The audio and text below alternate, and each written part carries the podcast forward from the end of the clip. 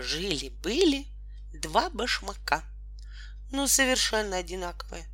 Только один левый, а другой правый. Ночью они, как и люди, спали. А с утра, едва проснувшись, разминали шнурки и, зевая и потягиваясь, дожидались, пока в них обуются.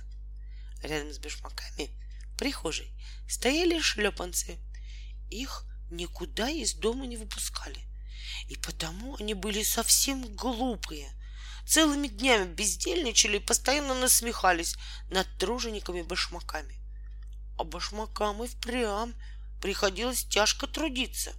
Каждое утро их гоняли одним и тем же путем.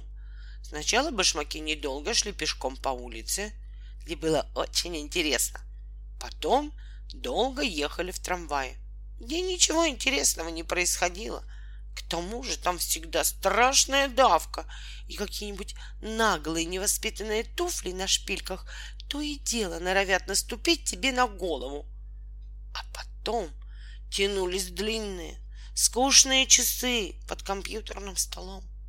Хозяин все это время, с ног башмаки не спускавший, называл это работой. После работы башмаки возвращались домой усталые и грязные. Настала осень, зарядили дожди. Башмаки часто промокали.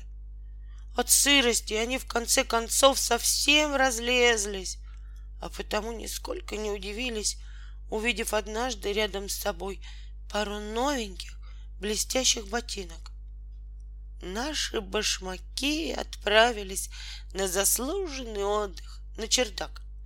А вот шлепанцы так и остались на прежнем месте и нисколько не поумнели.